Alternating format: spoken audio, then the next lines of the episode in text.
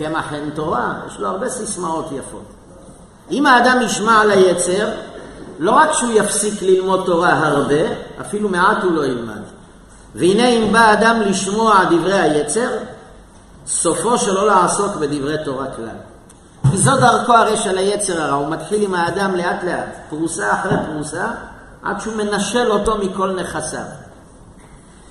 דאמרו בגמרא, הראשונים שעשו תורתן קבע ומלאכתן עראי, זה וזה נתקיימה בידם. אחרונים שעשו תורתן עראי ומלאכתן קבע, זה וזה לא נתקיימה בידם. נו, אז מה נעשה? מי צודק?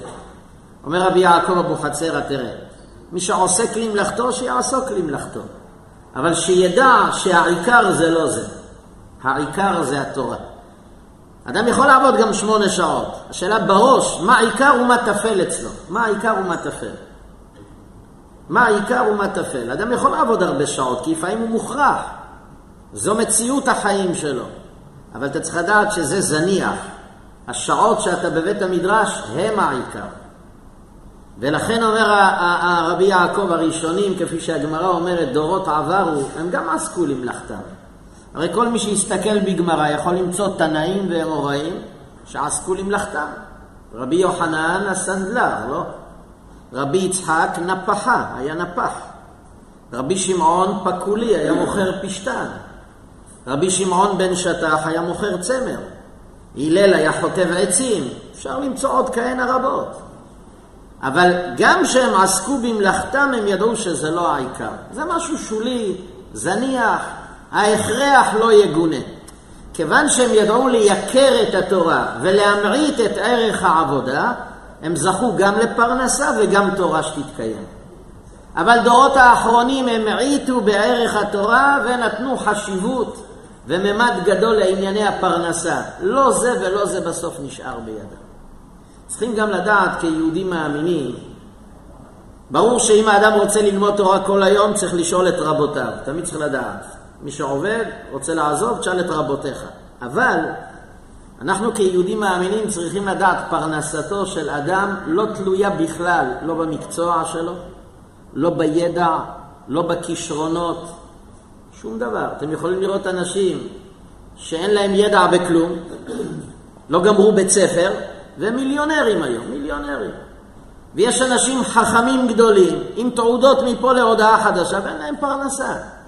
בסופו של דבר, כדי להעשיר רבי יהושע, התפלל למי שהעושר שלו. אתם יכולים לראות גם היום בעיר, בכל עיר, יש לפעמים איזה חנויות, אתה רק להיכנס אליהם, חנויות משנות ה-60, לא שינו שם כלום, 60 שנה. ואיך הוא מוכר? נכון? ויש לפעמים חנויות כאלה מפוארות, כאלה מרשימות, אף אחד לא נכנס. אתה רואה שבסופו של דבר הפרנסה היא ביד השם. לכן אומר רבי יעקב, אין ספק שמי שעובד למלאכתו וזה דרך חייו, שיעבוד, אבל הוא צריך לדעת שזה לא העיקר, לא זה מביא לו באמת את הפרנסה. מה שהוקצב לו משמיים זה מה שמביא. לכן צריך לייקר את השעות שהוא בבית המדרש. וכך דרכו של יצר הרע, מדיח את האדם מדחי אל דחי עד שלא יישאר בידו מאומן. והיצר לאט לאט דוחה את האדם אל תלמד הרבה, תלמד מעט, צריך להתפרנס, עד שבסוף מכווץ ומכווץ, לא משאיר לו כלום מלימוד התורה. זו ההקדמה. עכשיו רבי יעקב מחבר את כל זה לפסוק. וזהו שאמר, מי? דוד המלך בפסוק, כשראוני יצר הרע וגונדה דילה, שתמיד אני משיב רגליי אל עדותיך, אומר דוד המלך, יצר הרע והכת שלו, הקבוצה שלו, ראו שאני תמיד הולך לבית המדרש. אז מה הם עשו? קמו אלה, מי זה אלה שקמו? חבלי רשעים עבדוני. היצר הרע והקבוצה שלו, דוד המלך מכנה אותם חבלי רשעים. מה זה עבדוני? עבדוני לשון מחאה והתראה, כמו רד העד בעם. דהיינו מוחים ומטרים בי. באים עליי בדרך חסידות. מה תעשה לפרנסתך ובניך ובנותיך, וכי אתה רוצה להצטרך לבריות? ולא הטתי אוזן לדבריהם, רק עודני מחזיק בטומאתי ותורתך לא שכחתי. עבדוני, קודם כל רק נסביר את השורש, אומר רבי יעקב, עבדוני זה משורש המילה עדות. עין ד', זה השורש של המילה עבדוני. בלשון הקודש, רד העד בעם. זה לא רק עדות, להעיד זה להתרות גם בלשון הקודש. מצאנו בתורה שלשון העדה זה לא רק עדות, זה גם התראה. ולכן אומר דוד המלך, חבלי רשעים, זה היצר הרע, וכל הקבוצה שלו שהם חבלי רשעים, עבדוני, עבדוני, בו' כמובן, מלשון עדות, יתרו בי. מה זאת אומרת יתרו? היצר, תראו איזה פיקח, הוא כאילו בא לעזור לך. הוא אומר לך, תשמע, אתה אדם לא אחראי אתה. אני דואג לך יותר ממה שאתה דואג לעצמך. מה אתה יושב שמונה שעות בבית המדרש? זה אחריות. ומי יאכיל את בניך? הוא כאילו עכשיו דואג לך יותר ממה שאתה דואג לעצמך. אומר דוד המלך, אבל לא שמעתי ליצר, מה הייתי עושה? ותורתך לא שכחתי. המשכתי ללמוד את התורה. אז כמובן, שוב אני מדגיש, אין כוונתנו עכשיו שאדם ינטוש את מלאכתו כדי לעשות שינויים בסדר החיים. כל אחד צריך להתייעץ עם רבותיו, כי לפעמים גם לעזוב מקום עבודה זה גם עצת היצר לפעמים, כשאדם לא בנוי לכך. אבל כן למדנו בדברי רבי יעקב, שאדם צריך לדעת שגם אם הוא עובד למלאכתו, כל שעות העבודה שהוא עובד הם לא העיקר בחיים. העיקר זה אותם דקות, אותם שעות, אותם זמנים שהוא דבק בעבודת השם, אם בתורה ואם בתפילה. ודאי שגם מלאכה אפשר להפוך אותה לפרנסה. אדם שמרוויח מלאכתו ביושר, ופרנסתו ביושר, זה גם זכות ומצווה. אבל זה לא העיקר.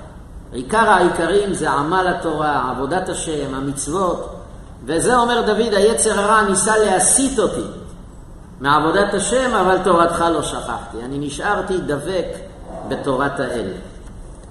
נעבור לדברי הצדיק, רבנו חיים בן עטר. אנחנו נראה בסייעתא דשמיא השבת את פרשת בו. פרשה לא כל כך ארוכה, ממוצעת אפשר לומר. 105 פסוקים יש בפרשה, אבל אין ספק שהפרשה היא מאוד מגוונת בנושאים שבה. הרי הפרשה קודם כל מתחילה בשלושת המכות, הרי פרעה היה לו יתרת זכות אצל הקדוש ברוך הוא, כן? נשאר עוד שלוש מכות לסגור איתו חשבון. אז מכת חושך, מכת הרבה, חושך ובכורות יוזכרו בפרשה. אמנם לא ברצף, התורה תתחיל עם הרבה וחושך, תעבור לקורבן פסח, ואחר כך מכת בכורות. אבל אלה שלושת המכות שיוזכרו בפרשה. התורה מלמדת אותנו את כל דיני קורבן הפסח, ותשימו לב בפרשה שדיני קורבן הפסח מפוצלים לשניים. באמצע הפרשה יש את החצי הראשון, ולקראת סוף הפרשה יש את החצי השני של הלכות קורבן פסח. הם כתובים בפרשה בשתי מקומות. אז דיני קורבן פסח, הרבה פרטים, הרבה דינים, דיני הקורבן, דיני המקריבים, מי אוכל, איפה אוכלים, כל דיני קורבן הפסח. מעבר לכך יש לנו בפרשה גם מצוות, כגון מצוות מצה, איסור אכילת חמץ, הסיפור של יציאת בני ישראל ממצרים בפרשה. ומושב בני ישראל בארץ מצרים שלושים וארבע מאות שנה, ארבע מאות שלושים שנה. לא ניכנס לחשבון עכשיו, כן? זה לא בדיוק ארבע מאות שלושים. אבל ככה התורה מספרת.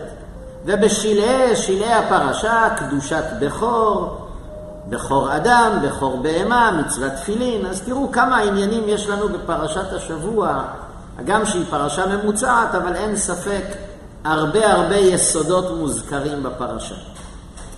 לפני שנתחיל במעלת לימוד האור החיים, יש פה עדות מהאדמו"ר, הבבא מאיר, זכר צדיק לברכה, שהוא היה אומר כך: לא רק הלימוד בזוהר הקדוש מטהר ומקדש, גם הלימוד בספר הקדוש אור החיים מקדש כלימוד ספר הזוהר. תראו מה כתוב פה. הבבא מאיר אמר, מי שלומד אור החיים וקורא את לשונו, זה מקדש את הנשמה לא פחות מן הזוהר הקדוש. למה? למה זכר רבנו חיים בן עטר לזכות הזאת? כי ספר שמחברו למד תורה במסירות נפש, מביא ללומדיו קדושה. ספר אור החיים לא רק נכתב ביד אדם קדוש, האור החיים הקדוש, לא רק שמן השמיים הסכימו לתורה הזאת, ידוע שהאור החיים למד את תורתו וחידש את תורתו במסירות נפש. כמה פעמים הרי הזכרנו בפרשת בחוקותיי שהוא היה בגלות, בדרכים, ו-42 פירושים על הפסוק אם בחוקותיי תלכו.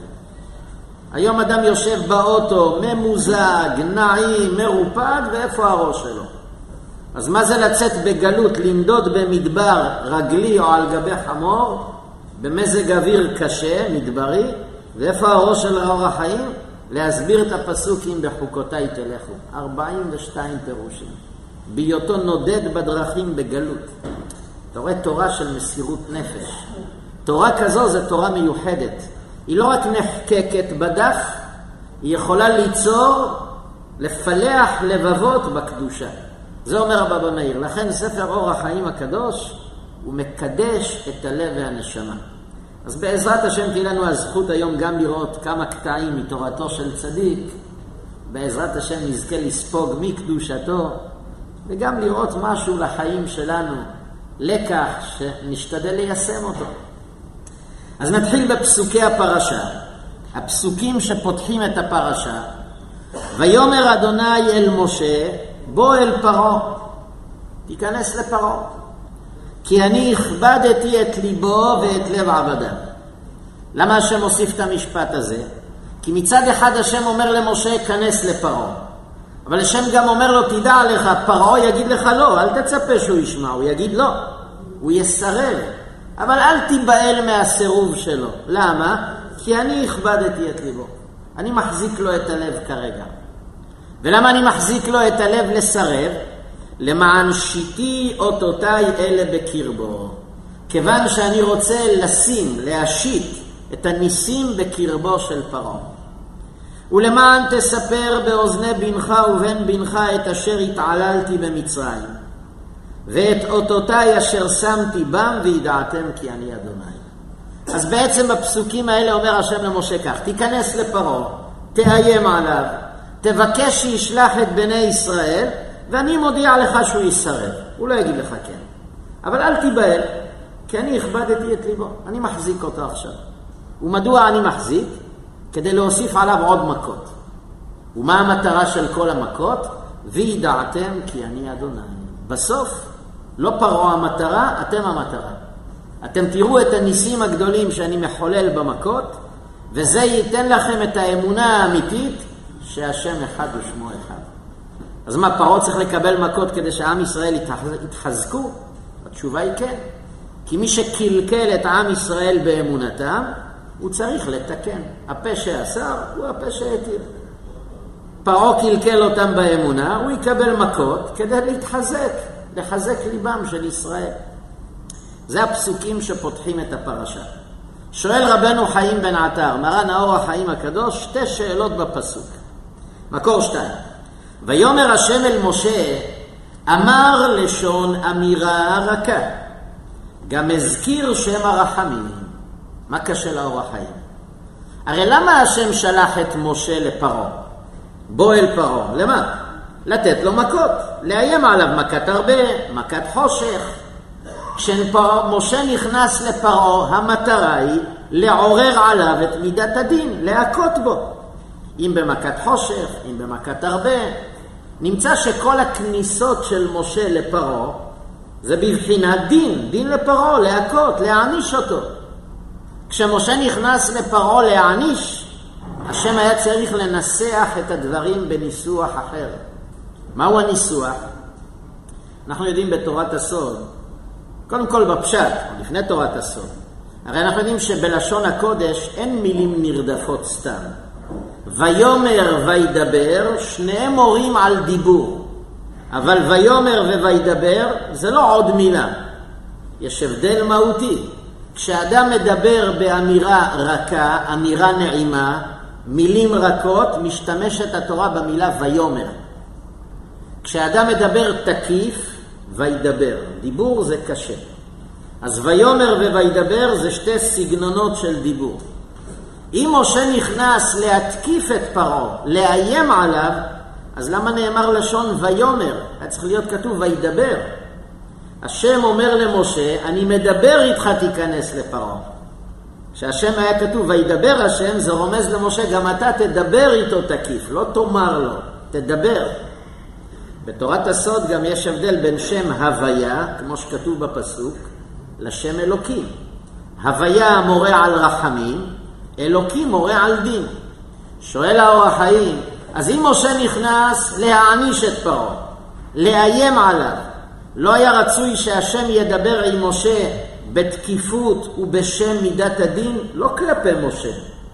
כשאתה שולח את משה להעניש, תלבש את מעיל שנקרא מידת הדין. מה המעיל שנקרא מעיל מידת הדין? וידבר אלוקים. היה צריך להיות כתוב, וידבר אלוקים אל משה. למה אני תקיף? כי אני רוצה שאתה תהיה תקיף לפרעה. במקום זה פתאום השם לובש איזה מעיל של מידת הרחמים, ויאמר, השם, רכרוכי. כשאתה שולח בן אדם להתקיף, אתה צריך לתת לו כלי נשק, דיבור תקיף. שולחים חיילים לעזה, נותנים להם נשק, לא, לא נותנים להם פרחים, אני חושב, נכון? כשאתה שולח את משה לפרעה, מה אתה נותן לו פרחים? ויאמר, אמירה רכה, וידבר, תן לו כלי התקפי, מילים קשות. כך שואל האור החיים. והוא עונה דבר נפלא. עוד ירצה, האור החיים מביא כמה תשובות על השאלה, אבל הוא משיב תשובה אחת כך. עוד ירצה על דרך שפירשתי למעלה בפרשת וארא. כי אפילו מידת הרחמים הסכימה בשמחה לעשות דין ולהינקם מאויב זה. תשובה נפלאה אומר האור החיים. באמת, משה נכנס לתקוף את פרעה, להעניש. לכן באמת היה ראוי שיהיה כתוב וידבר אלוקים, אלוקים מורה על דין. אז למה כתוב ויאמר השם, שם הוויה, רחמים? פרעה כל כך קלקל, כל כך הרשיע, לא רק שמידת הדין תוקפת אותו, אפילו מידת הרחמים התהפכה לרעה נגדו. לכן השם רמז למשה, ויאמר השם. אתה רואה שאני משתמש בשם הוויה, מידת הרחמים. כשאתה תוקף את פרעה, גם מידת הרחמים הצטרפה להתקפה. עד כדי כך. אז נמצא שכשמשה נכנס להתקיף את פרעה במכות, זה לא רק מידת הדין עמדה לצידו, גם מידת הרחמים הפנתה עורף וגם היא תקפה את פרעה בעונשים קשים. האור החיים שלח אותנו לפרשת וארא, הוא אומר כמו שפירשתי בפרשת וארא, אז הנה במקור שלוש הבאתי את הציטוט מפרשת וארא, שם כותב האור החיים, הרשעים מהפכים מידת הרחמים למידת הדין. הרשעים ברוב עוונותיהם, אפילו מידת הרחמים נהפכת עליהם לדין. והוא עצמו שאמר הכתוב כאן, כי גם מידת הרחמים הסכימה לעשות דין במצרים. כמשל נאמר, בדרך כלל בבית האבא הוא התקיף, הוא הנוזף, והאימא בדרך כלל מגוננת על הילדים. אבל לפעמים הילד כל כך עשה משהו גרוע, שגם האימא מצטרפת לאבא, תעניש אותו. מה קרה האימא שהיא מידת הרחמים פתאום התהפכה? כנראה שהילד הגזים. זה הרעיון. פרעה כל כך הגזים, לא רק מידת הדין אמרה תעניש, ויאמר השם, שם הוויה, גם מידת הרחמים אמרה למשה, כנס תעניש אותו. ככה הסביר האור החיים את הלשון שנקטו בעונש שם של מידת רחמים. זו שאלה ירדה. אבל רציתי יחד איתכם להבין יותר את דברי האור החיים. אני בטוח שהאור החיים רוצה שיתעמקו בדבריו וינסו לפרש אותם כמה שיותר בעומק הדברים. כי האור החיים לא כתב רק משפטים, הוא כתב דברים עמוקים. והוא רוצה בטח שנבין את תורתו לעומק הדברים. הגמרא אומרת במסכת שבת בדף נ"ג עמוד ב'. בואו נראה גמרא מאוד מעניינת, בטוחני שאנחנו מכירים את הגמרא הזאת. תנו רבנן מעשה באחד שמתה אשתו לא עליכם, נפטרה אשתו. והניחה בן לינק ולא היה לו שכר מניקה ליתן. השאירה לו תינוק קטן, ובימיהם לא היה מטרנה או תחליפי חלב, אז צריך מישהי שתניק את הילד, כמו משה שחיפשו לו מנקת. רק הבעיה שהמנקות היו רוצות שכר. אז משה פרעה שילם, נכון? אבל היהודי הזה מסכן היה עני, לא היה לו כסף לשכור מנקת. יש לו תינוק, אין לו מה להאכיל אותו. ונעשה לו נס, ונפתחו לו דדים כשני דדי אישה, והעניק את בנו. השם חולל נס, וגופו התחיל לתת חלב. גופו של הגבר, והוא הניק את הבן שלו. אמר רבי יוסף, בואו ראה כמה גדול אדם זה, שנעשה לו נס כזה. אומר רבי יוסף, אם השם הפך פה סדרי בראשית לכבודו, צדיק גדול זה מה, תראה זה נס. אמר לו אביי, אדרבה, כמה גרוע אדם זה, תראו איזה לשון, כמה גרוע אדם זה, שנשתנו לו סדרי בראשית. מתוך דברי הגמרא הזו אנחנו מבינים שההבנה האמיתית והנכונה, שהשם משנה סדרי בראשית זה לא מצב טוב. גם אם זה נס, וגם אם זה לטובה, לשנות כללי מערכת שהשם הטביע בעולם, זה לא מומלץ. כי לפי תורת הזוהר, כל שינוי בסדרי בראשית זה הופך עולמות, זה בלאגן שלם. זה כמו מנוע של דבר, כשאתה משנה פה משהו במנוע, זה, יש לזה השלכות לאין סוף. לכן שהשם ישנה סדרי בראשית, אפילו בשביל להציל את התינוק הזה, זה גרוע, זה לא מעלה. אל תחשוב שלקדוש ברוך הוא פשוט הדבר לשנות סדרי בראשית. לא שקשה לו, בלחיצת כפתור הוא משנה, אבל אלוקים לא אוהב ללכת לפינה הזאת לשנות סדרי בראשית. לא אוהב. לכן גם תראו שהניסים שהשם עושה, הם בדרך כלל מולבשים בצורה טבעית. אנחנו חווים הרבה ניסים עם הטילים שמעיפים עלינו. לדעתי כבר הגיעו לאיזה עשרת אלפים טילים שנזרקו עלינו בימים האלה. אבל ברוך השם כמעט ואין נפגעים. אז מה אנחנו אומרים? כיפת ברזל. זה לא כיפת ברזל, זה ניסי ניסים, רק השם מלביש את זה דרך הכיפת ברזל. כי השם לא רוצה לשנות סדרי בראשית, שפתאום הטיל באוויר יתפוצץ סתם. זה נס גלוי מדי. השם ברא את עולמו עם כללים, והוא משתדל להסתיר את עצמו באותם הכללים. אז לכן אמר אביי, גם האדם הזה ששינו לו סדרי בראשית, והפכו את גופו כגוף אישה, לא, אל תחשוב שזה דבר גדול. לפי זה אני רוצה לחזור לדברי אור החיים. מה אור החיים אמר לנו לפני רגע? אתה יודע, פרעה לא רק מידת הדין הענישה אותו, גם מידת הרחמים הפכה להיות כמידת הדין והצטרפה לעונש. אחי ורעי, שמידת הרחמים תתהפך למידת דין, זה שינוי סדרי בראשית. זה לא דבר הגיוני. כי מידת רחמים היא אמורה לרחם, לחוס. ברגע שהשם הפך את מידת הרחמים לדין על פרעה, זה שינוי סדרי בראשית. ועכשיו למדנו שהשם כמעט ולא משנה סדרי בראשית. רבי אלעזר בן פדת, הגמרא אומרת, היה עני מרוד, יום אחד הקיז דם, לא מצא מה לאכול, מצא איזה חתיכת שום, כי כשמקיזים דם היו מוציאים להם הרבה דם מן הגוף, והגוף היה נחלש, הוא מצא איזה חתיכת שום ואכל אותה, וכמעט שמת. והוא בכה לקדוש ברוך הוא, תראה איזה מזל יש לי, אין לי פרנסה. אמר לו השם, אין מה לעשות, תמשיך לסבול, אתה רוצה שאני אחזיר את העולם לתוהו ובוהו? לשנות לך את המזל זה השלכות מפה ועד לאמריקה. לא, לא שייך. מה, השם יש לו בעיה לשנות?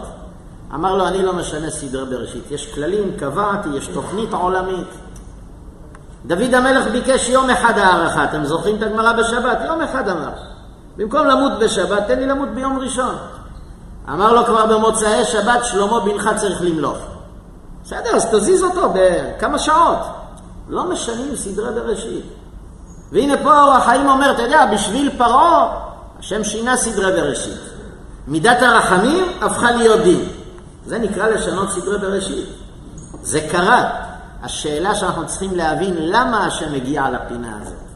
זה אומר שפרעה קלקל מאוד. במה הוא קלקל כל כך, שהשם הפך סדרי בראשית כדי להעניש אותו?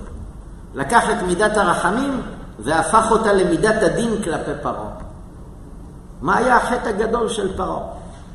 אז בואו נראה קדימה בדברי האור החיים, כדי להשיב על השאלה הזאת ולהבין, צריך לרדת קצת לעומקם של דברים. מה היה החטא הגדול של פרעה? אני בטוח שכולנו מיד בראש אומרים שעבד את בני ישראל. זה חטא. על זה לא משנים סדרי בראשית. על זה אפשר לסדר לפרעה איזה תאונה ולגמור את הסיפור. לא צריך בשביל זה לשנות סדרי בראשית. מה היה החטא האמיתי של פרעה? שבזה הוא שבר מה שנקרא הקש ששבר את גב הגמל. שבגלל זה השם הפך לו סדרי בראשית. אז בואו נראה אור החיים בסוף פרשת שמות. מקור חמש, אתם זוכרים בסוף פרשת שמות, כתוב כך: וישוב משה אל אדוני, ויאמר אדוני, למה הרעות על העם הזה?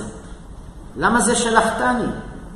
ומאז באתי אל פרעה לדבר בשמך, הרע על העם הזה, והצל לא הצלת את עמך. משה רבנו הרי הגיע לפרעה פעם ראשונה, שלום עליכם, מי אתה? אני משה שליח האל, מה אתה רוצה? אלוקי העברים אמר שתשלח את בניו. מה פרעה אמר? מי השם אשר אשמע בקולו? לך מפה. איך שמשה יוצא, פרעה מיד מתקשר לאחראים על עם ישראל, אומר להם, תגידו לי, היהודים האלה יש להם זמן מיותר? למה? יש להם זמן לתכנן תוכניות של שחרור, חופש, הקימו ועד אסירים, שלחו לי את משה. מה קרה? יש להם זמן, אה? הקימו מטה חטופים, יש להם הרבה זמן, נכון? בעיה. את המעט זמן שיש להם אני אקח להם. עד אותו יום פרעה היה מספק את חומרי הגלם והם היו צריכים לייצר לבנים. אמר פרעה מהיום גם חומרי גלם אני לא מספק להם. עכשיו גם לא יהיה להם זמן לבלוע את הרוק, אומר המדרש. לא לתכנן עכשיו את החופש, את השחרור, נלחש שלושת ימים. משה מקבל טלפונים מעם ישראל, תגיד מה עשית לנו? סיבכת את המצב. משה מיד פונה לקדוש ברוך הוא, למה הרעות על העם הזה? למה עשית את זה? למה שלחת אותו? אומר האור החיים, אז למה הוא המשיך ואמר, והצל לא הצלת את עמך? כבר טענת למה הרעות על העם הזה, נכון? אז מה אתה מוסיף, והצל לא הצלת? מה יותר גרוע, להציל או לעשות רע? אם כבר האשמת את השם ב...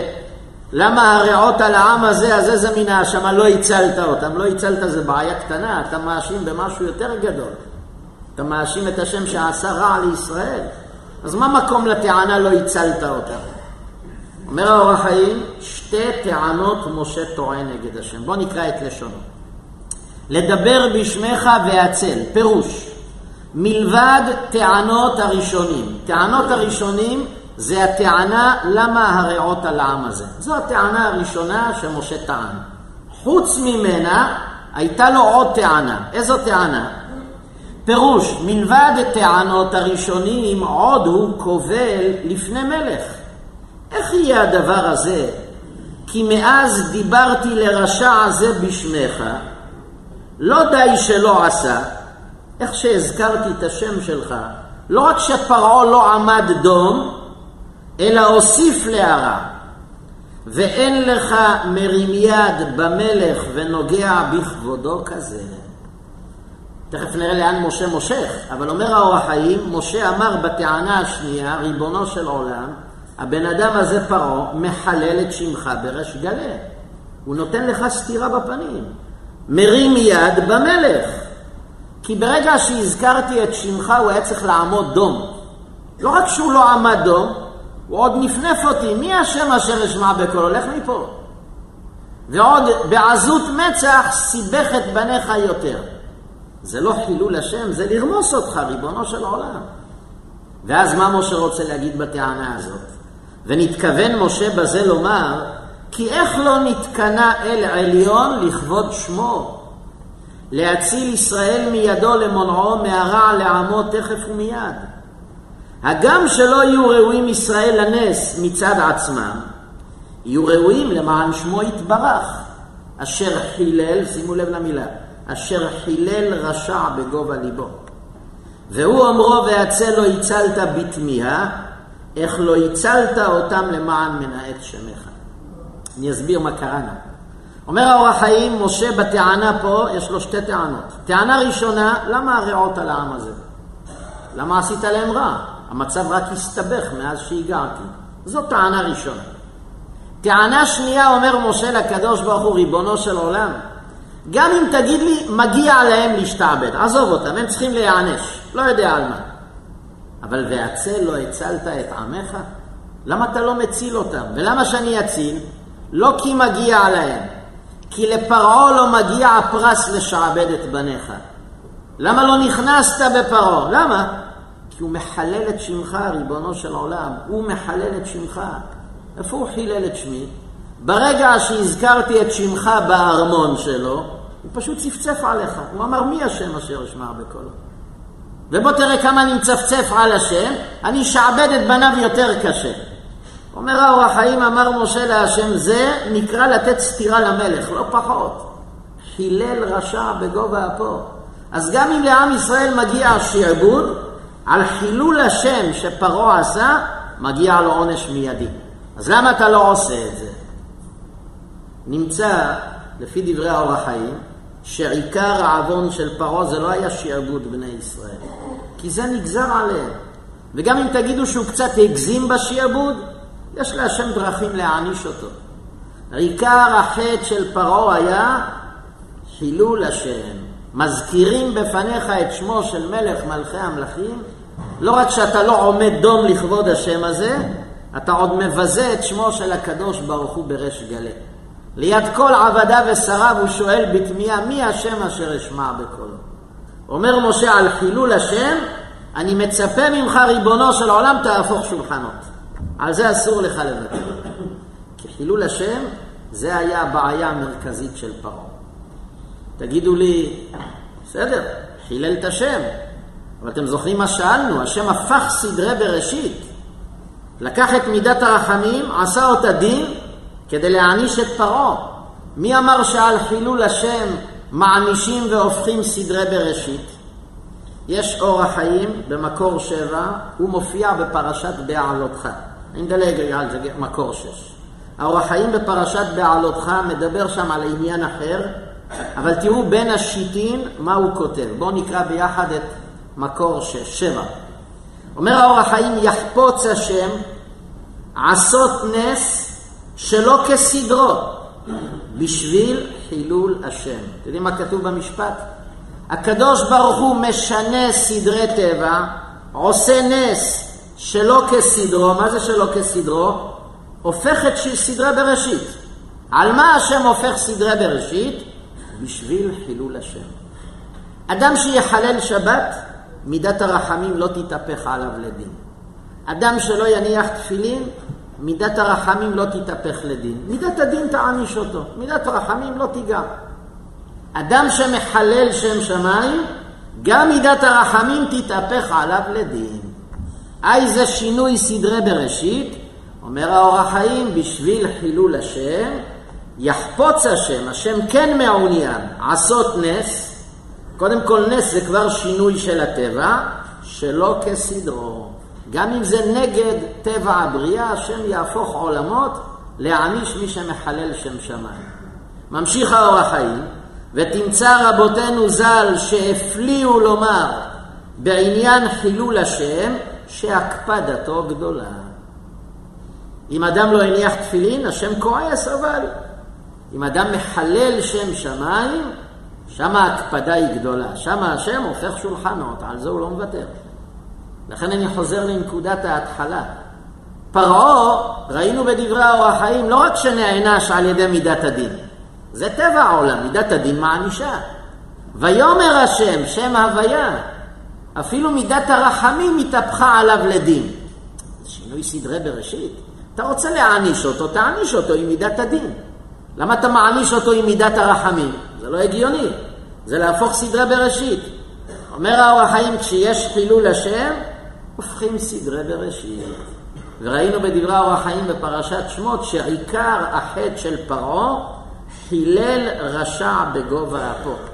אין לך מרים יד במלך ונוגע בכבודו כזה, כמו פרעה. חילול השם היה אצל פרעה. הוא לא שיעבד את בני ישראל, זו עוד בעיה קטנה. אדם שמסוגל להגיד כלפי השם, מי השם אשר אשמע בקולו? מי הוא בכלל? אין לך ביזוי וחילול השם יותר גדול מזה. אמר משה, לא מגיע להם, אבל לפרעה מגיע עונש קשה. אמר לו השם, אתה צודק, בוא נהפוך את מידת הרחמים לדין. זה מוביל אותנו לנקודה, תכף נראה מה זה חילול השם, אבל צריך להבין קודם כל מה החומרה של חילול השם. תראו כמה אור החיים צדק, שחילול השם, הקדוש ברוך הוא לא מוותר. על הרבה עוונות נאמר ערך אפיים, רב חסד. אבל חילול השם, מיד השם מתהפך. תראו גמרא מפורשת במסכת יומא. הגמרא ביומא פ"ו אומרת, שאל רבי מתיה בן חרש את רבי אלעזר בן עזריה ברומי, כנראה שהם הלכו לבטל איזה גזרה מעם ישראל, אז הם נפגשו ברומא, רבי מתיה בן חרש ורבי אלעזר בן עזריה. שואל רבי מתיה את רבי אלעזר, שמעת ארבעה חילוקי כפרה שהיה רבי ישמעאל דורש? שמעתי שרבי ישמעאל נתן שלוש, ארבע דרגות בעוונות, זה נקרא חילוקי כפרה. תכף גם נבין מה הוא התכוון יותר. אבל שמעתי בשם רבי ישמעאל שיש ארבע דרגות בעוונות. אתה יכול להגיד לי? אז הוא ענה לו, אמר שלושה הם, ותשובה עם כל אחד ואחד. אמר לו, לא ארבע דרגות, שלוש. ותשובה משולבת בכל אחד. מה הדו-שיח ביניהם? בואו נראה את הדברים, אז הדברים יתבהרו. אמר לו דבר ראשון כך, עבר על עשה ושב, אינו זז משם עד שמוחלים לו. הנה דרגת כפרה ראשונה. אדם שעבר על עשה, מה זה עשה? וקשרתם לאות על ידיך. מצוות תפילין זה מצוות עשה. לא הניח תפילין חודשיים בחיים, שנתיים, לא משנה כמה.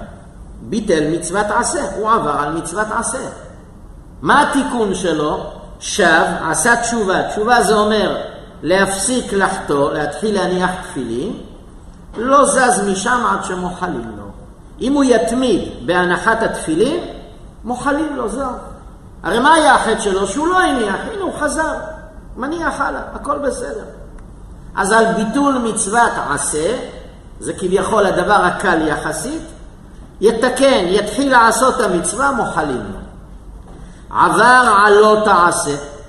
לא תעשה זה למשל אכל בשר בחלב. זה לא תעשה, זה לאו. מה התיקון שלו?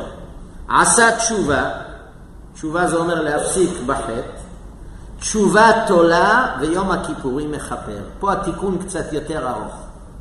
למשל עכשיו הוא התעורר ואמר, תראה מה אני אוכל בשר בחלב, זה לאו, טוב אני מפסיק, מתחרט.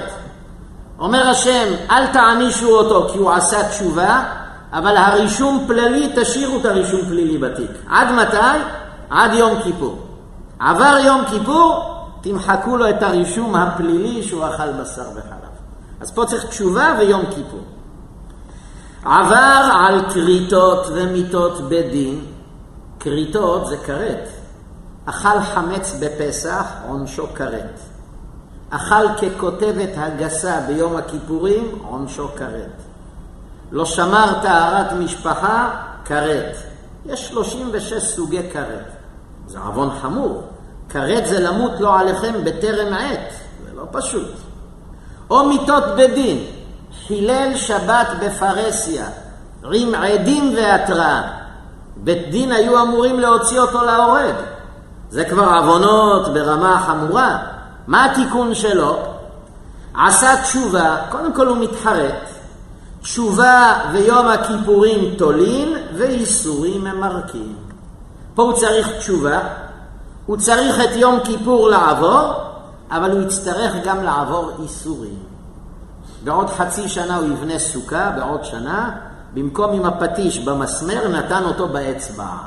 שבועיים האצבע שלו נפוחה, איזה כאבים. האיסורים האלה, מה? השם סוגר איתו חשבון על חילול שבת שמגיע לו מיתת בית דין.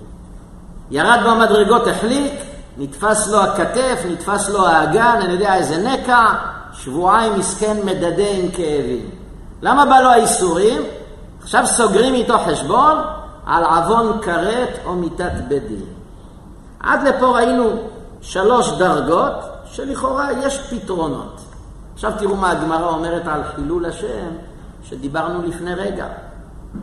אבל מי שיש חילול השם בידו, אין לו כוח בתשובה לתלות, ולא ביום הכיפורים לכפר, ולא בייסורין למרק, אלא כולן תולים, תולים זה אומר משאירים אותו בהמתנה, ומיתה ממרקת.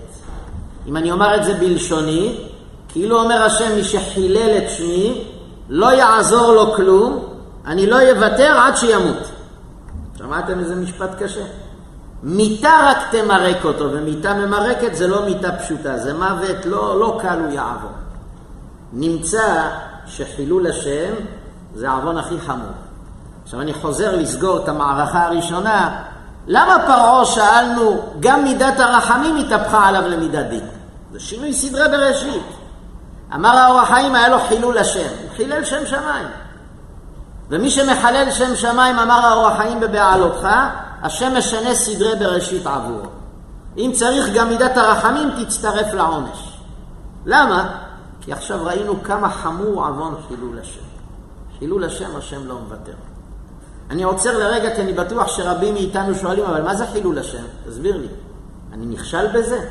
למה אני צועק מי השם אשר אשמע בקולו? אני לא פרעה. אנחנו מחללים שם שמיים? התשובה יכול להיות שכן.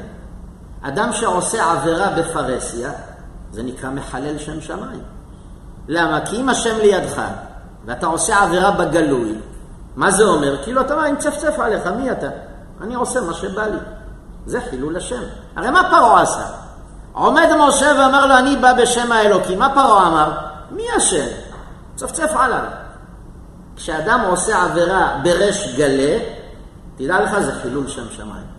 זה כמו שוטר עומד בצומת ואני עובר באדום פרינציפ מולו.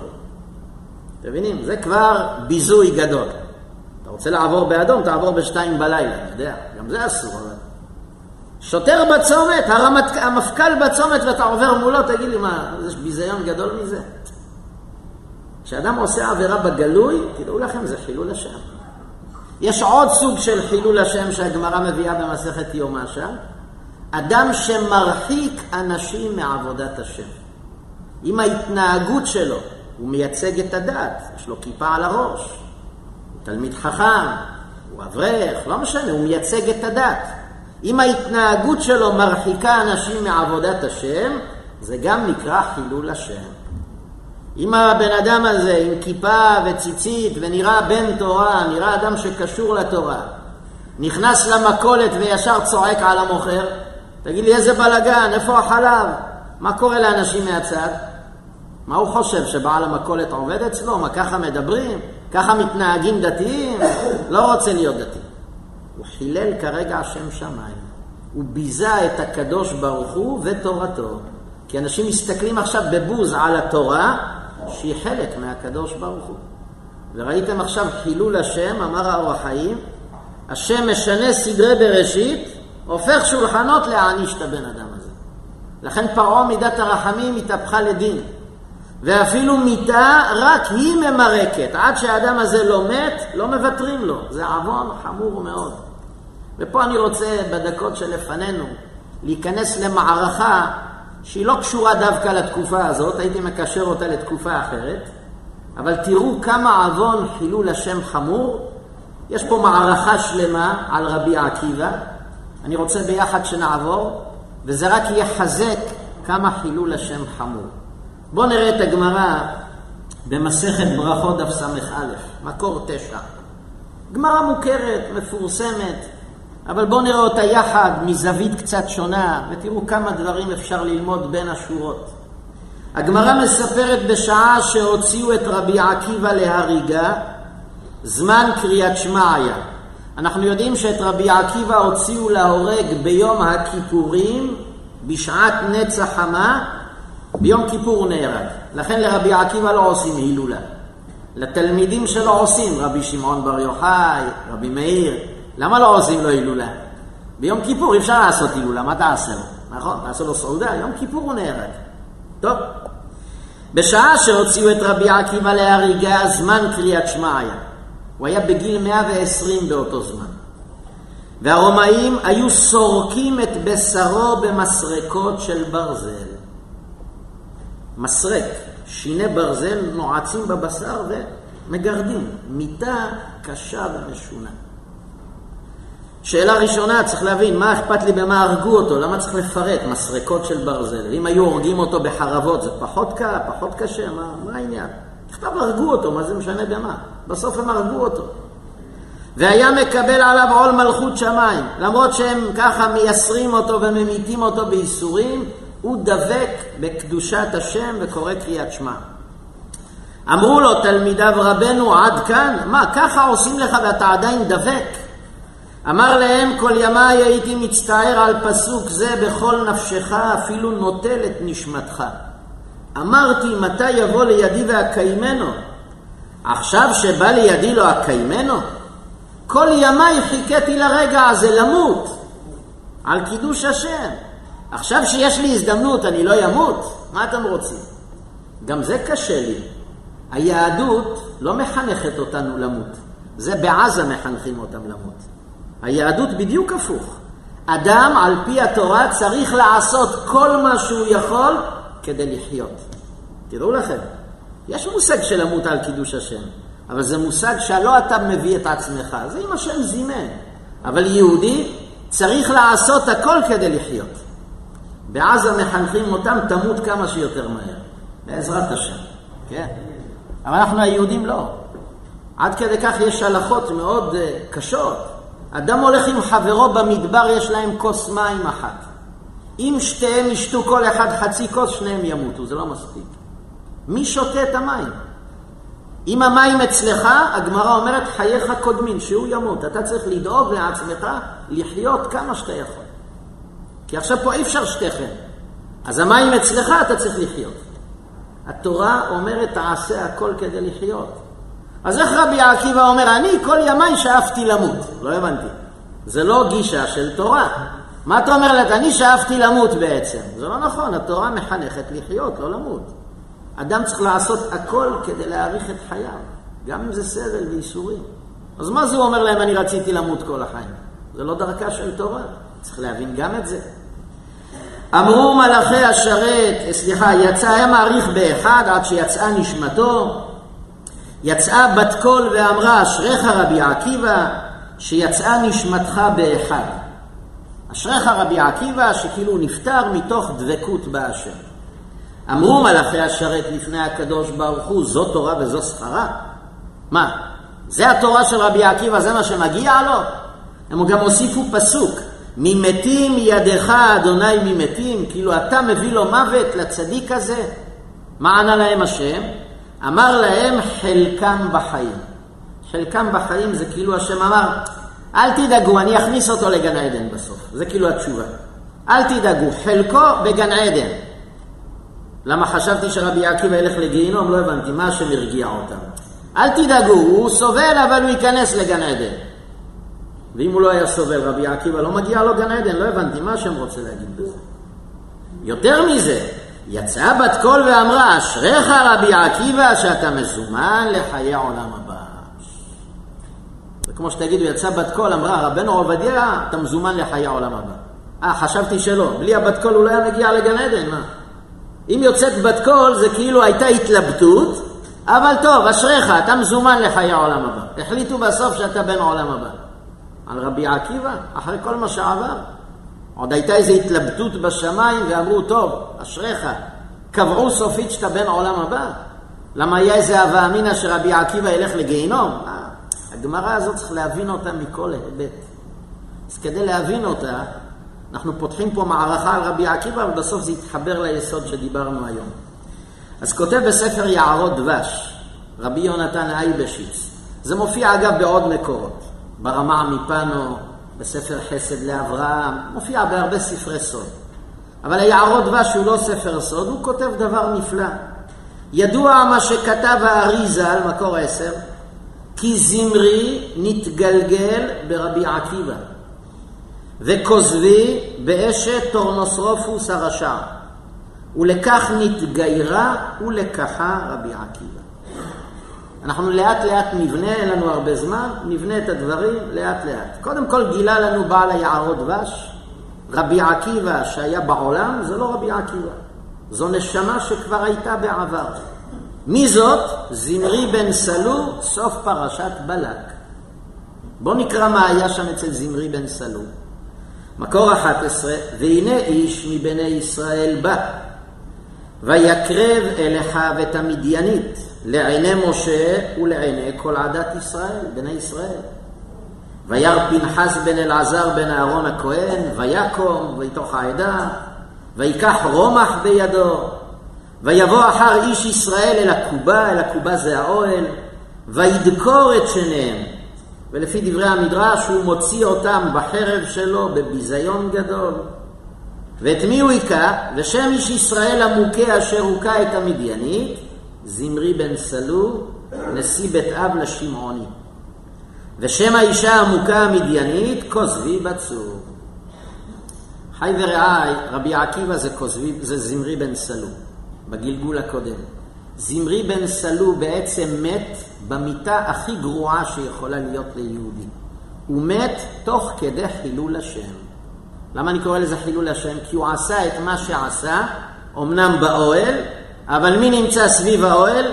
לעיני משה ולעיני כל עדת בני ישראל. כל עם ישראל הבינו, הוא נכנס לחטוא עם כוזבי.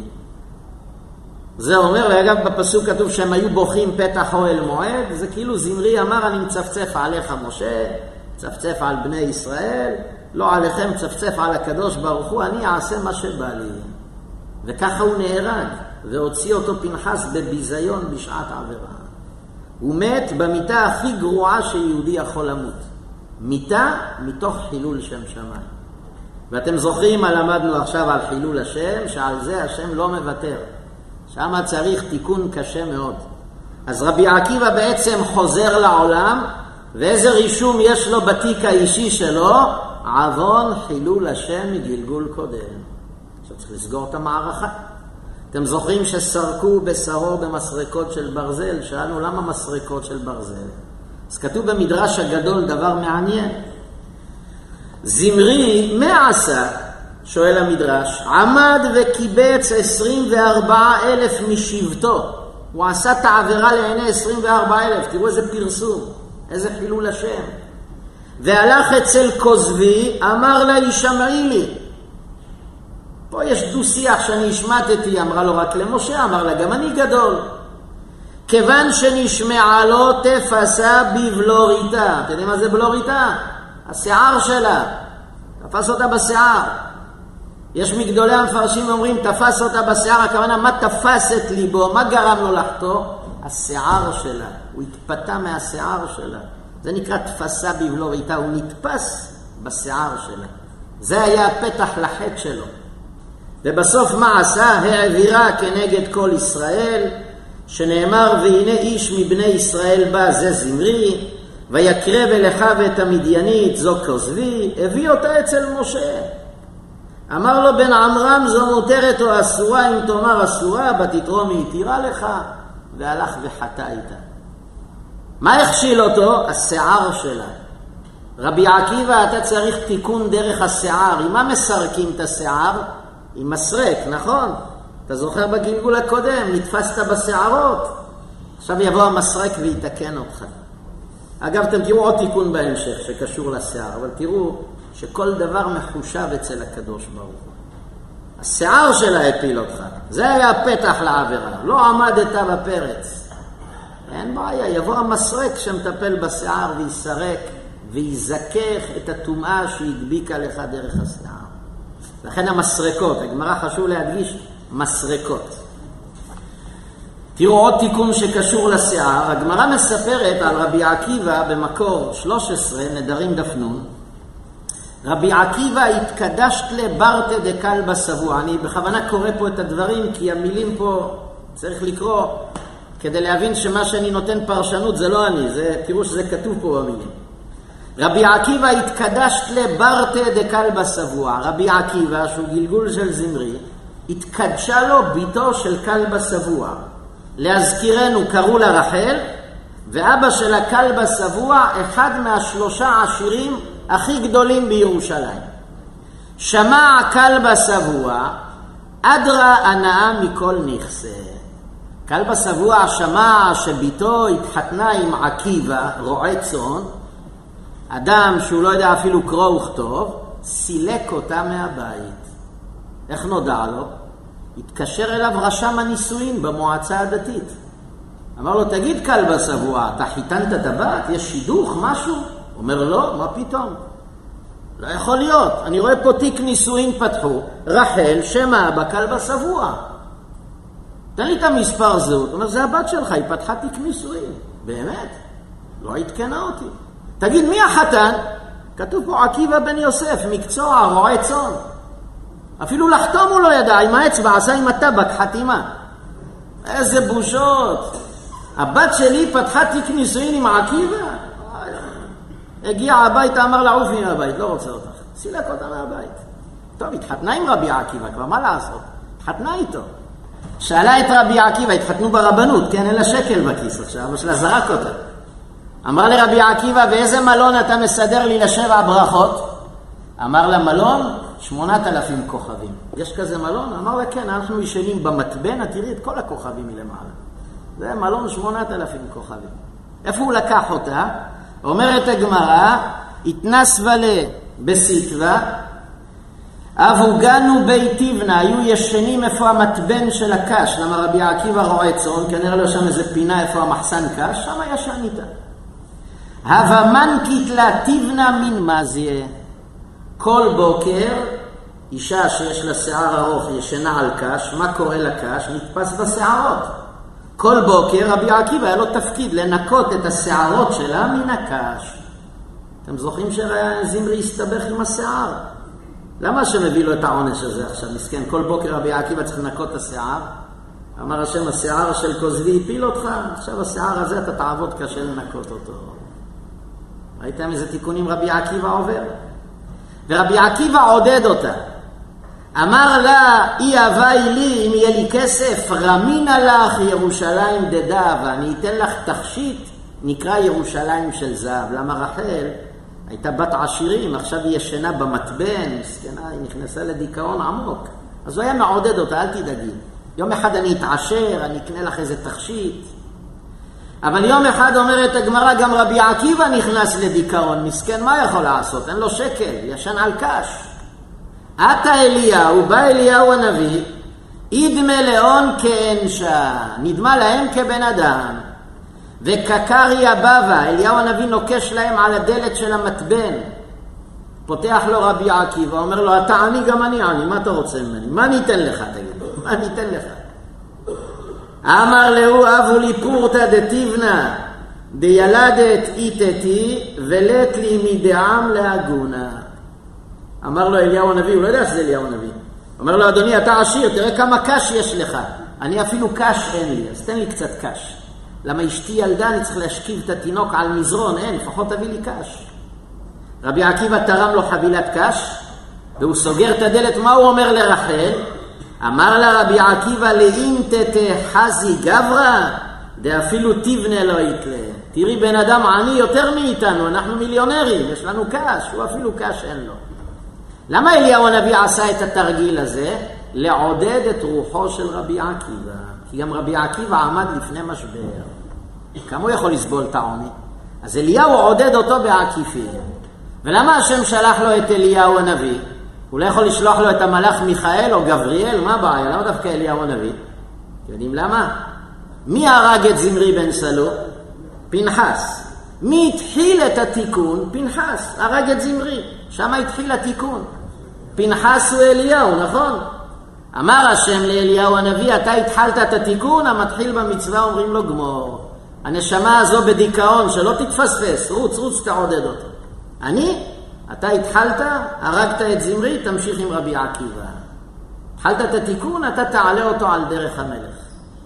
אני מקצר, במקור 14 אתם תראו שבמדרש משלי כתוב שגם מי שקבר את רבי עקיבא אחרי מותו זה אליהו הנביא. הוא דאג לנשמה הזאת עד הסוף. הוא לא רק עודד את רבי עקיבא, הוא גם הביא אותו בסוף אל קבורתו, אני מקצר בקריאה. אבל נמשיך, הסיפור לא נגמר. אתם זוכרים מי הייתה כוזבי? אשת טורנוסרופוס. מה הסיפור שם? כותבים התוספות במסכת, במסכת נדרים, דף נ. התוספות מספרים, אני אומר את הדברים בעל פה, שוב לקצר בזמן, אבל זה כתוב לפנינו, רבי עקיבא, הנציב הרומאי בימיו היה טורנוסרופוס. רומאי אחראי על ארץ ישראל מטעם המלך. כשהמלך היה מגיע לביקור, רבי עקיבא כחכם היהודים היה בא לבקר אותו. וטורנוסרופוס היה מנסה להתנגח עם רבי עקיבא בתורה, ורבי עקיבא תמיד היה מראה לו שהוא כלום, הוא לא יודע כלום בתורה. מוציא אותו אפס. יום אחד הגיע טורנוסופוס עצבני הביתה, אמרה לו אשתו, מה קרה? אמר לה החכם של היהודים, זה רבי עקיבא שלהם, מה אני אגיד לך? אני כמה מנסה להראות שאני חכם, בסוף מראה לי שאני כלום. אני מנסה לנגח אותו בתורה, רואה שאני עם הארץ בתורה שלהם. אמרה לו ככה, תן לי אישור, אני מכשילה אותו. והיהודים יראו שהחכם שלהם לא שווה כלום. אתה מוכן? אמר לה, יש לך יד חופשית, העיקר תכשילי אותו, תשפילי אותו. התוספות אומרים שהיא חיכתה לו בקרן זווית לרבי עקיבא, איך שהוא הולך ברחוב, הוא לא ידע שהיא מחכה לו בפינה, כשהוא התקרב אליה היא הפתיעה אותו וגילתה את שוקה. זה לא כתוב בתוספות, זה הר"ן מביא. גילתה את שוקה, היא רצתה להכשיל אותו כשיראה מגופה. ואז התוספות כותבים שרבי עקיבא עשה שלוש פעולות. הוא ירק, הוא צחק ובכה. עכשיו, היא הייתה המומה, כי היא ציפתה לתגובה אחרת, שהוא ייגרר לעבירה. היא לא ציפתה לכזאת תגובה. אז היא שאלה אותו, מה, מה אתה עושה? אז הוא אמר לה, שתיים אני אגיד, אחד אני לא אגיד. אמר לה, תדעי לך, זה שירקתי זה עזרה ראשונה נגד יצר הרע. כי את הצעת לי פה עבירה בעצם. אז ירקתי. אמרתי לעצמי בלב, כמו שהרוק מאוס, גם המעשה שאת רוצה זה מעשה מאוס, זה עבירה. זה היה בלימה קודם כל, זה העזרה הראשונה. ולמה בכית? הוא אמר לה, אני אגיד לך בכנות, יש לך יופי, את אישה עשירה, אבל לימדת אותי היום מוסר, אני בוכה על המוסר, איזה מוסר לימדתי אותך? כי כמה שאת יפה ועשירה, עוד יומיים, שלוש, גם את תרקבי בקבר. אז מזה אמרתי לעצמי, אז מה זה בן אדם? נזכרתי ביום המוות, זה עורר אותי לתשובה, אז בכיתי. טוב, ולמה צחקת? אמר לה, זה אני לא מגלה לך, ימים יגידו. אומר התוספות, ומה היה בסוף? כשבעלה טורנוסרופוס מת, אשתו של רבי עקיבא גם נפטרה כבר, היא הלכה והתגיירה, לקחה את כל כספו של בעלה והציעה נישואין לרבי עקיבא והוא התחתן איתה בסוף. כי התפעלה מהקדושה שלו, תראה, היא ניסתה להפיל אותו ולא, התפעלה ממנו, התחתנה איתו. ביום הנישואין אמר לה, עכשיו אני אגלה לך למה צחקתי אז. כי ברגע שהתגברתי על הניסיון, בא מלאך וגילה לי, אתה תקבל אותה בהיתר. אז חייכתי. מי הייתה אשתו של טורנוסרופוס? כוזבי בצור בגלגול הקודם. הנה עוד פעם היא באה להכשיל את זמרי, שזה רבי עקיבא, אבל הפעם הוא תיקן והתגבר. כך כותב התוספות. ועל זה נרמז במקור 17, עקיבא ראשי תיבות, יש קונה עולמו בשעה אחת. בניסיון הזה קנה עולמו, נכון? ניסיון הזה קנה עולמו, כבר תיקן. אבל אחרי כל זה, אחי ורעי, עכשיו אני רוצה לסגור את המעגל. מה בסוף קרה לרבי עקיבא? אחרי כל התיקונים האלה, השם לא ויתר לו עד שמת מן העולם במיתה קשה ומשונה, נכון? כך למדנו. ואני שואל אתכם, בסדר, רבי עקיבא היה לו חילול השם בגלגול הקודם, נכון. אבל תראה, מאז הוא הפך להיות רבי עקיבא. הוא העמיד 24 אלף תלמידים. אתה יודע איזה זיכוי רבים היה לו? רבי שמעון בר יוחאי ורבי מאיר זה תלמידים שלו. אז כל הזוהר בא לעולם בעצם בזכותו. וכמה ניסיונות עבר עם אשתו של טורנוסרופוס והתגבר, ועניות. אחרי כל זה, לא מגיע לוותר לו על חילול השם? השם לא ויתר לו. ראיתם? השם לא ויתר לו. רבי עקיבא, כל מה שעשית, אתה לא תצא מן העולם עד שתשלם את המחיר. סרקו בשרו במסרקות של ברזל. אומר האור החיים, תדע לך על חילול השם, השם לא מוותר. זה עוון שהשם יהפוך עולם ואדם יענש בו. אפילו רבי עקיבא, כי דיברנו בתחילת הדברים על פרעה, תגיד לי רשע. רבי עקיבא, השם אמר לו, אדוני, אתה צריך לצאת מן העולם במיתה משונה, ולכן רבי עקיבא אמר, חיכיתי לרגע הזה. לא כי אני מחפש למות, כי ידעתי למחוק את הרישום הפלילי, חילול השם, רק המיתה הקשה הזאת תפתור אותי. ולכן באמת בשמיים הכריזו, אשריך שאתה מזומן לחיי העולם הבא. אתם זוכרים מה שאלנו? מה, יש סיכוי שרבי עקיבא ילך לגיהינום? התשובה כן, הייתה התלבטות. הוא תיקן, הוא לא תיקן, לא כזה פשוט. שמו הכל על המשקל, אמר השם כן, הוא השלים את התיקון. הוא גם מת במיטה משונה, הנה עכשיו הוא סגר את העוון של חילול השם, אז אתה עכשיו מזומן לחיי העולם הבא. אני רוצה לסגור ולחבר את כל הדברים. למדנו היום יסוד גדול. העוון של פרעה אמר האור החיים, חילול השם. לא שיעבוד בני ישראל, זה מגיע לו עונש קטן. אל תשכחו שזו גם הייתה גזירת שמיים, אז גם הוא הגזיר, זה עוד אפשר להסתדר. אבל משה אמר לקדוש ברוך הוא, אתה צריך להפוך שולחנות על פרעה. כי מאז באתי לדבר בשמך הרע על העם הזה. הסביר האור החיים, מאז שהזכרתי את השם שלך, הוא מצפצף עליך בריש גלי, זה חילול השם. גם אם לעם ישראל מגיע השעבוד, הוא מגיע לו עונש, עונש קשה. אמר לו השם, עתה תראה מה אני אעשה לו. מה השם עשה לו? הפך סדרי בראשית. גם מידת הרחמים התהפכה לדין על פרעה. ולמה? ראינו היום את החומרה הגדולה של עוון חילול השם.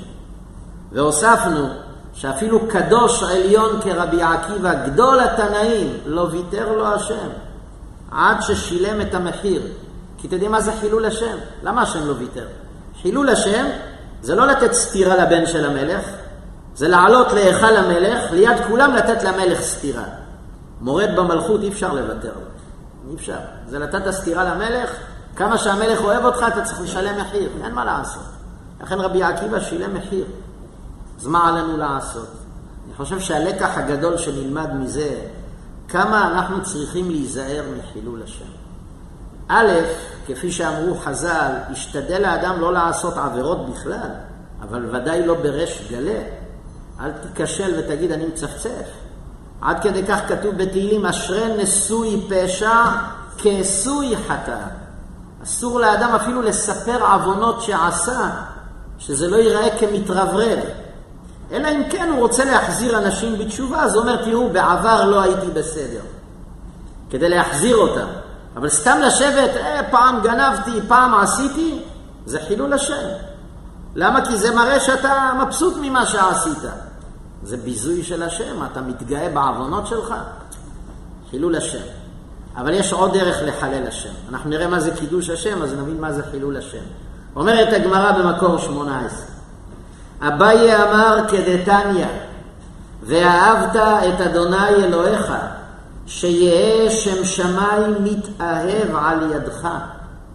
חלק מלא לחלל את השם, אלא לקדש את השם, להאהיב שם שמיים ברבים. שהיה, שיהיה קורא ושונה ומשמש תלמידי חכמים, ותשימו לב למילים, ויהא מסעו ומתנו בנחת עם הבריות.